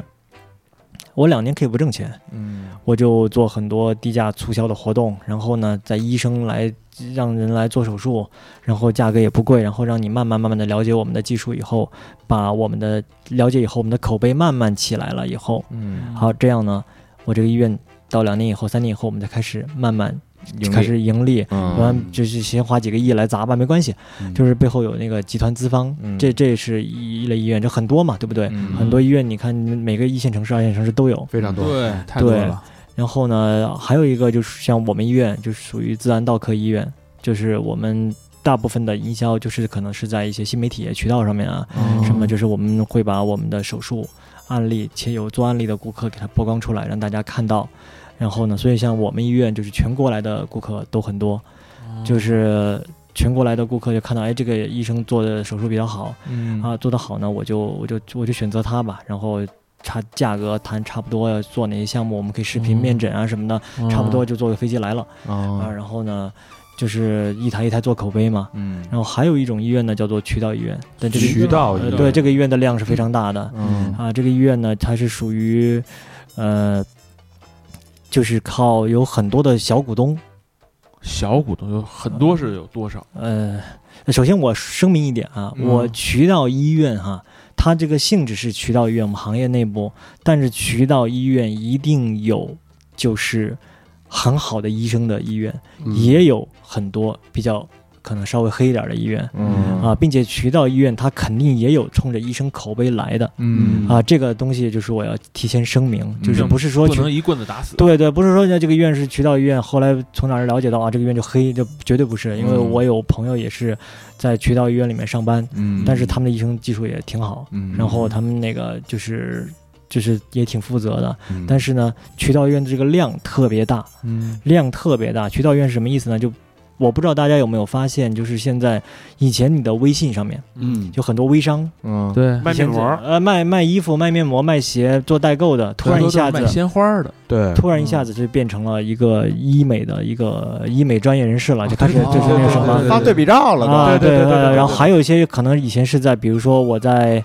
酒吧里工作啊，啊我身边一群很多姐妹，突然一天也在发这个广告了。嗯就是渠道医院呢，它就是因为它可能呃，它的运营走的方向不一样，它的运营团队并不是说我们医院运作的医院的手术炒作医生的口碑，嗯提升医生的知名度。然后呢，他可能就是从最直接的方式啊、比如说你这个人，你资源，就小明资源很多，对不对？对小明身边都是女生，这样吧，我们我在医院给你算一些分红，就给你签个协议哦啊、握个手照张相，然后你就算我们医院的股东了，啊哦或者是你你来投资，你投一部分钱，你就占一个小股，嗯然后呢，但是呢，你每介绍来一个人，你都会有相应的那个。相应的那回个扣，回扣提成，这股东怎么跟销售似的？哎这个对，这销售嗯，啊这 个这不就是销售吗？提成能给多少？提成这个数字因医院而异，但是确实有一有一段时间是非常可怕的，就是差不多前前两年，特别是川渝这一带，嗯我听说很多渠道医院提成，就是大家就是已经竞争到了白热化了，嗯就是已经就是真的就是说我。不死就行了，我这个医院只要不倒闭，嗯 哦就是我的原则。我不挣钱，我只要度过了这段时间，把别人熬死了嗯就可以了。然后这渠道医院，我记得有家医院最高提到了百分之八十，百分之八十，我操，十万块钱我给你八万，对对对，自己真是不挣了。我就一成本钱嘛。对，对快赔本赚吆喝了就。对，就是我这是嗯我真实知道是某一家医院，然后它的提成，甚至我我也有那个，就是比如说到我面对顾客。嗯啊，然后听说那边那个，哎，好多名媛都出自于那家医院，啊是嗯吧？然后他就去了，然后去了呢，就是咱咱们也不评价人医生做的好坏，就是说，确确实实我知道他的中间的那个钱就是被那个，介绍人股东给，对对对，嗯，然后但是渠道医院至少在我看来啊，至少在我看来，他至少有一大部分吧，嗯就是他的医生的技术其实是，呃，可以再提高的，哦嗯就或者就是说他其实肯定是因为医生的待遇，整形医生的待遇其实就要看你的那个什么。看你的那个就是做手术，特别是做鼻子做的好不好，嗯对吧？？就是比如说做吸脂做得好的医生，他可能就他的待遇就没有做鼻子做得好的医生这么高，做眼睛做得好的医生可能就很多，但是呢，他的待遇会跟做鼻子做得好的医生比就会差一些。嗯，然后呢，嗯就就甚至差很多，可能差个三四倍、五六倍都有可能。哇差差这这哦么么多多呢，对对对，都有可能。所以呢，就是就很多医生呢，他的技术可能一开始就稍微不那么好，嗯，但是在渠道医院里面呢，他拿的待遇并不高。但是嗯嗯有很多医生他就沉下心来，你既然有这么多客流量供进来，我嗯就练手，我就哦很扎实的就是练手，把我的技术提高。啊因为我相信所有的医生都知道这个道理。对嗯，对啊嗯对对对对。哎，那你刚才说说这种股东，比如说这一公司最多我能弄多少股东啊？上不设限啊。上不设限， 就对我啊见过， 就就是销是售嘛就光重庆有些医院可能就呃上呃几十个都有吧。十个，对，就是大家这其实背后的思考逻辑很很明确啊，就是如果说你这个医院是靠以销售和营销为主导的这种盈利方式，它的经营的管理侧重点可能就会有一些偏差，它注重是的可能也就是可能是我这个承担什么的，呃，比如说我这个销售网络的搭建，嗯我有多嗯我有更有效的销售团队的网络，只要我保证着我销售，而且它那么白热化的竞争，我我就把别人熬死，就对这个策略的时候，那就已经形成就非常可怕拼死刀的一个方式。对，呃，所以这个大家还是要擦亮眼睛啊。嗯，呃，还有一个趋势啊，现在所谓这个他经济，男生的这个经济，我之前看了一个那个颜值报告，嗯颜值我 最近啊关注这个比较多，颜值报告就说这个男生啊，呃呃，就就就就你都想象不到一个一个销售品类是男生的唇膏啊，啊，不，男生口红。呃，是在整个每户呃每户品类里边是涨得最高的，它这个增长率是百分之二百六十七。男的用的口红，对我一开始以为这个东西是男生买买来之后送给自己的异性伴侣的，啊，嗯，但发现不是，就是男生自己用的自己抹，啊。所以你就发现这个男生对自己的容貌，包括 Z 时代慢慢成为社会这个主力的时候，啊对自己的颜值，包括就又回归到 recall 咱们刚才说的那个颜值经济那件事儿啊，嗯嗯嗯就是大家对这种事儿是非常认可的。呃，悦己，对男生的悦己的趋势一直在发，在在在增长，在咱们这个整形整容行业里面，你们观察到了男生改变自己面貌的多吗？嗯，还趋势就是近几年确实比以前要多。要多，嗯对，但是跟女生比起来，可能还是绝绝对是女生肯定是占主体主体，绝对的主体。男生男生和女生来讲，首先就是男生就本来就没有女生的要求这么精致，对不对？嗯你听说过谁男生出门拿一大箱化妆品啊还有嗯护嗯肤品啊什么的，对不对？就是可能擦最基本的，就是擦了差不多了。但是呢，在整形里面，女生的要求就更细腻，像男生他一般就是鼻子和下巴这两个手术，哦因为男生你看女生的话，我要皮肤也好，我眼睛要怎么怎么样，然后呢，我这个面部要饱满，或者是我过于饱满，我要把它轮廓线要出来，但是男生一般你的鼻子够挺够长，下巴你不要太短。就是脸不要太圆，就是那感感觉，就是感觉一看就没气场。哦就是一般男男生一般鼻子和下巴一做，他基本上整个脸的五官轮廓就出来了嗯啊。也有些男生也在意自己的眼睛，在意自己的眼睛，但是都不多，因为男生基本是眼皮单眼皮啊怎么样，但是我的鼻子挺啊，对不对？我的下巴也也也也长度也够，我的那个轮廓线很明显，就也好看。哦哦，那我们那没什么可动的了，哦嗯完人了已经，嗯很完美了啊。完美完美。咱们仨，我说的是，咱四个，咱四个，嗯 啊，顶多就是男生，但是来打除皱针啊什么这些挺多的。现在男生也也跟、哎你看我我们这我们仨这脑门儿、眼角什么的用打吗？嗯可以打，真可以 打可以打，啊。打我打什么呀？打玻尿酸玻、尿哎酸、不不不，打除皱是打肉毒素，啊肉毒素。哦对，打肉毒素，你看你的皱纹，你看有几条，两条吧，它可能慢慢在假性变为真性了。那个打了以后，它就明显的就会消消失，然后管个大半年，可能再来继续来补。哦到到了真性还能还能打吗？到了真性以后，就是可能打了以后，它也会让你其整个，比如说你打额头吧，嗯和川字纹这些，你鱼眼角的鱼尾纹，你打了以后呢，它肯定还是会有效果，但嗯变成真性了以后，它就至少它就不太能就是完全消失掉了哟，那咱得抓紧啊，那得啊啊。看来每半年得还得来一趟，啊，苏毅给补一针，嗯补刀。 欢迎欢迎，好，那个所以说啊，这个如果说现在这个趋势环境，其实大家追求美丽这件事儿是没有错的啊。嗯，但是咱们这个作为三好，咱们的自己听众朋友是自己家人，嗯，对，丑话必须说在前面。第一，水太深；嗯，第二，这个里边的猫腻啊太多。那不还是水太深吗？呃，对对对。还有一个方面呢，就是它包括咱们之前看到很多这个恶性的，这个也不算恶性，就是社会新闻，嗯，，对，那女的这个整了吧，整的那个在那哭，是吧？跳楼啊，跳楼说你们毁了我的一生。她这个寻死觅活，最后都都已经那个，我看那个脸啊，那鼻子已经到了不可逆的程度了啊，就是看着反正挺惊心动魄，挺吓人的。我说我宁可不整，然后她还拿出自己原来照片，说你看我原来多美，嗯你看我现在把我整成这个丑八怪，这个眼角都这样。这个她这个这个事儿其实是有这个一定的这个副作用的，包括甚至有些整整坏了的这种案例。啊嗯，这个你你是怎么看这件事儿？作为整形来讲，你就比如说我们，因为现在我们在医疗规范之内的整形哈，嗯你说副作用，我个人觉得哈，它不能叫副作用，但后期因为我们人的体质的问题，就比如说我有的人做了鼻子吧，嗯他就能保持就是之前那个形态，但有的人就会吸收很多，吸收很多就吸，甚至把就是软骨前鼻尖的软骨都吸收没了。啊，这种情况下呢，比如说我们医院，因为我们考虑到体质问题，这个是医生无法掌控的，啊嗯我们医院呢就就肯定就是终身负责，嗯嗯就是我们就是承诺我们终身负责，只要你不是因为外力啊什么什么。就是我，你不是我也遇到一个人被家暴了，就是做完鼻子被家暴了。但他是说：“你能给我再给我修修吗呃，没有，他鼻子没有我缝合的比较扎实啊，没有 T Y，但是我去照了片有淤血里面，后来就清、哦输了两天液就好了，但是就是不是经过外力作用，然后是自己的体质问题，我们都会给他就是后期做调整，并且调整还相对来讲简单很多。？”那你说那些真的有有像那个社会新闻里边把自己变成那样的？有有有，那个就是我觉得这样的人这一类人哈，呃，一部分哈可能是遇到了嗯。真的是技术不好的医生，啊，就是他对你没有，就是对顾客没有底线，嗯对吧嗯？那个就是草草的缝合一下，嗯然后疤痕一增生的时候，那个你你那个你一歪，对吧？你的那个软骨一歪一顶，它缝合没给你缝合好，然后呢，他就说那行，你半年以后再来看吧，哦啊，或者就是说那个什么这个东西啊、呃没问题，怎么怎么样？但是我们一般会跟顾客有一个良性的那个就是沟通，嗯告诉他你嗯可能大概会怎么样，即便是没有怎么样，我们也会给你做到怎么样，你不用担心。嗯那还有一部分顾客呢，我觉得是有他自己的原因的，嗯就是我们见过很多，他真的是没有必要再动了，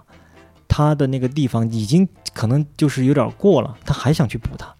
这哦嗯个之前几年我遇到了很多很多，我说天足了那就，对他就是觉得，就是他这个已经是一个涉及了一个心理问题，就是他比如说他的这个面孔就已经比较就是超出正常人的审美了，他还要不停的去让他更夸张。嗯，对这样的这样的人我也遇到过，就是这样的人我们肯定会拒绝他手术心理问题啊、对心理问题。然后呢，就是但是呢，你去哪儿消费，别人不愿意收钱啊，对不对？对就有的医生呢，就跟你就是有的是瞎糊弄调一调，没什么变化还好；他有的医生真的是给你调成你那个样子了，但是真的就很奇怪了。啊，我我之前遇到一个，就是一个呃女孩儿，当时是是我们院长，就是田院长的一个老顾客。嗯她十九岁的时候，田院长他我们田院长以前是自己没有出来做医院的时候，就是一个也是个品牌机构的一个院长。啊当时他就嗯做了一个女孩的手术，做鼻子。做完鼻子以后呢，那个女孩就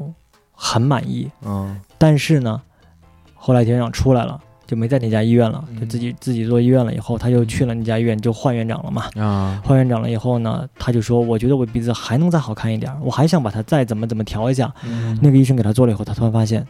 不好看，嗯没有之前好看，怎么办呢？就开始在那个医院不停的就是沟通啊，怎么怎么样都没有结果。嗯好像还闹过一两次，然后他就去韩国做。那韩国做了，他韩国做以后就做的更不好看，嗯就是把他做的越来越那个鼻子不适合他的脸型，花了三倍的价钱，那不不止三倍了。他他他后来后来他又通过各种渠道就是找到了医院，找我们田院长，嗯他说他这个鼻子在鼻子上花的钱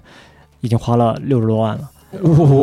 哦呢，他对他就他就说那个什么。龙六现雌在雄，现在我唯一的要求是什么呢？唯一的要求就是你田院长，你不管给我多少钱，呃，给我就是多少钱没问题，嗯你给我做到你之前给我做那个鼻子的样子。又回去了，啊对，但是我们田院长就告诉他不可能，嗯为什么呢？第一，从就是从体制上说，你做了这么多次手术，对吧？嗯你的鼻腔的组织的那些楼了都对破坏，的那个程度，你做了这么多，我都不知道你做几次了。嗯就是说我能给你调尽量好看，但是呢，我不能保证它一定能达到完美，包括你嗯皮肤张力啊，什么都不一样了。嗯第二，还有一个重要的原因是什么呢？我给你做的时候你是十九岁，啊你现在已经二十三四岁了，就是我没有办法，就是回到你十九岁的那种感觉去做。嗯就即便我给你做成一样的，你已经不是十九岁的时候的那种审美和心态和思想了，嗯你可能觉得它也有差异。是的，所以后来后来就是，好像他皮肤张力当时不够。嗯就让回去又等了半年，等皮肤张力好一点了，来重新给它就是调整了一次。那个软骨支架没怎么动，但是把鼻尖它当时做的就是感觉就是有点硬，嗯然后就嗯做的圆润了一点。然后呢，把那个山根假体就是往下降了一点，嗯做了嗯一个就是适合他脸型的调整，就更柔美了一些。哦嗯，哎，说到这儿呢，这个我相信大家啊，对这个整形这件事儿，嗯嗯应该有一个更深层次的认知了。有了，包括这个人性，其实我很多事都是人性的心理的在作祟，对对，吧？对无论你原生家庭啊、成长经历啊，包括社会竞争压力啊，嗯对这个整形的原因是这个千千方方面面的。对没错我们还是那句话，就是爱美之心，人皆有之。我们支持大家变美，但是嗯一定要保护好自己啊，维护自己的合法利益，而且提前把内外心理心理调整好，内外还得双修，哎内外兼修。嗯，双修是他妈的什么玩意儿？是违法的。坚修坚修，兼修，嗯嗯，好吧，那这个节目最后啊，有一个这这不是一期广告节目啊，我们这个跟这个苏毅的医院没呃没有任何这个金钱往来啊，啊我们不是他的渠道啊，不是， 我 们也不想让他整啊，这 对对对对对对对。然后，但是呢，我们就愿意这个搭搭这个桥梁。如果因为我们觉得苏毅，首先第一，他很温柔对，啊，他能够他有很强的这个共情跟同理心。如果大家有什么这个方面的问题、嗯想咨询的话啊，欢迎大家在这个微信公众号后台，嗯你说哎，我想找这个苏毅聊聊，我们就把他的这个微信号推给你，因为我也没法直接把他微信号挂出来，那我们就真成广告了嗯对啊，好吧？呃，那苏毅也也能帮大家这个做一个免费的这个解答吗？那尽我所能，嗯金米总，哎，实在人啊，一会儿咱们吃什么呀？一会儿。尽我所能，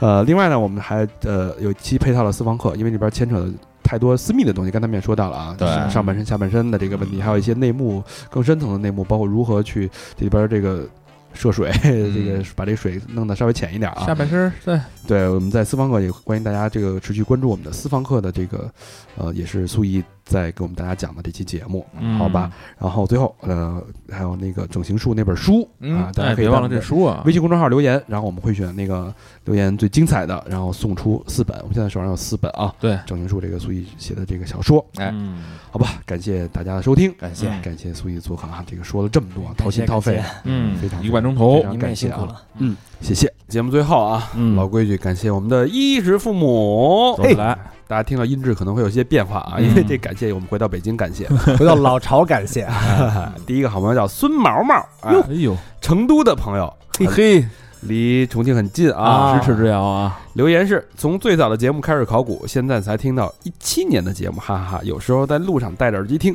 经常忍不住乐出来。估计旁边的人看到我应该挺神经的吧。希望三好能一直办下去，陪着我们。P.S. 可以错，可惜错过了今年三好的成都见面会，之后再来玩吧。两个双飞娟，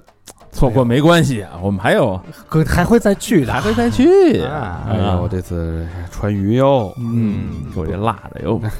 不想走喽。嗯，下一个朋友叫乔乔乔，哎哎，深圳市的朋友，嗯，留言是听三号很久了，嗯上头又上瘾，呵，推荐给了几个挚友，期待几位老哥来深圳，嗯我请各位喝早茶、晚茶、下午茶，真爱娟。哎嗯瞧瞧瞧，请咱喝茶茶茶。对，就选他这样的那个听众哈，啊就推荐各种推荐，是吧？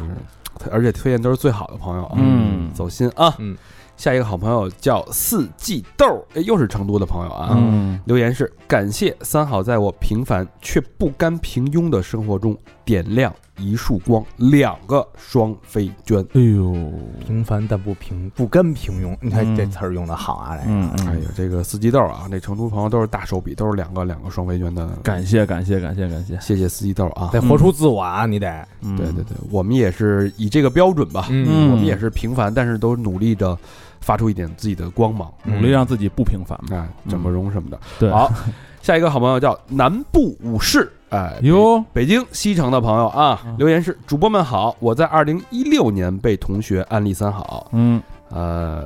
东莞入坑啊，嗯每期都喜欢，特别钟爱的有贾斯汀初次登场的两期节目，嗯还有那期在青春里流亡的最后一趟列车，豪哥的节目，哎嗯，听完就像看了一部文艺电影一样。东南亚旅游系列、越南漂流记和曼谷夜夜嗨。对了，老魏什么时候才能放出来呀、这都几进宫了。最后祝三好越来越好，一个双飞娟。这看来是喜欢咱们旅游系列的朋友啊。人哎，旅游人生，他是有点点喜欢那种在路上系列的，对对对吧？啊哎对对比如对说这个，在这个，尤其像像那个豪哥那期啊节目，嗯，对吧？那那期确实是非常的有点文艺范儿。在路上那个感觉。嗯你看他这南部有西部的，有西城的，你说对吧，是是是。啊反正老魏一时半会儿放不出来了， 估计嗯最近 这个旅游啊卡的比较紧，我们也想做啊，嗯但是我们只能是在在国内在路上，其实是一样的啊。对，嗯，呃，只是只是在不停的餐不同的餐厅里，呃，国内在路上这个项目来讲啊，和趣味性来讲，就稍微有一些逊色。嗯没那么狂野 了，稍微安逸了一点啊，嗯，但是也是很摇摆的啊。对，下一个好朋友叫宋静怡，上海嘉定区的朋友，嗯，一个双飞娟没有留言， 上海的朋友腼腆了啊，啊，嗯这个姑娘是吧？应该静知道怡是听着对啊，姑娘啊，嗯加个点 其实本来这个时候咱们应该是在上海，啊，但是这个因为疫情嘛，遗憾遗憾，呃，十月份吧，应该是十月份我们会去嗯，办上海的见面会，对啊对，趁暖和，咱都再跳喝一钱儿。 跳了几次票了都，啊，嗯这次因为这个疫情嘛，对吧？对这没办法，咱们得保证大家的这个健康。对啊嗯下一个好朋友叫啤酒肚叔叔啊，云南省昆明市的朋友，啊，这是老朋友，老朋友嗯，留言，啊长哥、明帝、高会计、法人、Dingo。Dingo 是谁啊？丁狗，丁哥，丁小佛龙是吧？嗯魏桑，你们好啊！啊，很感谢三好陪伴了我两年多，各位哥哥的声音陪伴了我忙碌的工作和生活。我和我的爱人经过了种种考验，终于走到了一起。新婚大喜之时，想说的太多，却又不知该如何跟你们表达，等下次想好了再说吧。祝三好越办越好，也祝自己新婚快乐，爱生活，爱三好，真爱娟。哎，这我有印象，这我有印象。这后来咱那个直播的时候，嗯，呃还说来着自己这个婚姻状况，我跟我媳妇儿是怎么着怎么着什么的。啊这是吗啤酒肚叔叔我啊，哦我们送上我们这个迟来的恭喜，对嗯祝福你们俩这个现在已经是新婚已经有一年了，快啊，嗯祝你们这个早生贵子，对，媳妇儿那啤酒肚是不是也该出来了？我还是要锻炼锻炼，把啤酒肚锻炼下去。不是我人说说是怀孕，小啤酒该出来了，是吧？是是是是，说的对，对小啤酒。感谢感谢啊，好吧，下一个老朋友啊，嗯哎小李，广东省佛山市的朋友啊，嘿哎，留言是刚刚听完三好最新一期古巴专辑的节目，对这个遥远又充满神秘气息的城市充满了好奇，希望有机会能像丹尼一样。好好的游历游历一遍这个热情奔放且充满怀旧气息的城市，你是想游历城市，还是 想还是想跟人搭讪去啊跳舞去主跳要是舞啊桑巴是吧？真是不是他不是有好多那个骚啊对对对啊，salsa salsa，什么桑巴，真是一期很棒的节目，给平日枯燥的生活增添了不少乐趣。感谢三好，爱三好，祝三好越来越好，做更多更棒的节目。哦真爱娟，哎，谢感谢谢小，李啊！啊，这又应了之前前面那朋友喜欢旅游那系列的，嗯，嗯，哎，这期嗯，好，最后一个朋友叫夏夏，嗯哎，北京的朋友，麦特店儿，嘿嗯嘿好地方啊，那边吃的好啊。嗯，留言是：哈哈，今天读到我的留言了，虽然不知道一定会被读到，但是听到的那一刻还是很开心。所以祝福各主播和听众生活常有小确幸。（括号正如高老师和小明老师所说，虽然也听别人家电台，但只在你家花钱了。）哈哈，真爱双飞娟。嘿，你看人这个，就白嫖他们家的，就在咱这儿花钱，哎，谢感谢夏感谢夏啊，感谢谢以上的这个所有真的朋是友，又暖心又解气，你知道吗？ 用真金白银支持我们啊，嗯才是我们这个出发的原动力啊。嗯这期节目到这儿了，感谢大家收听，感谢大家拜拜拜拜拜。拜。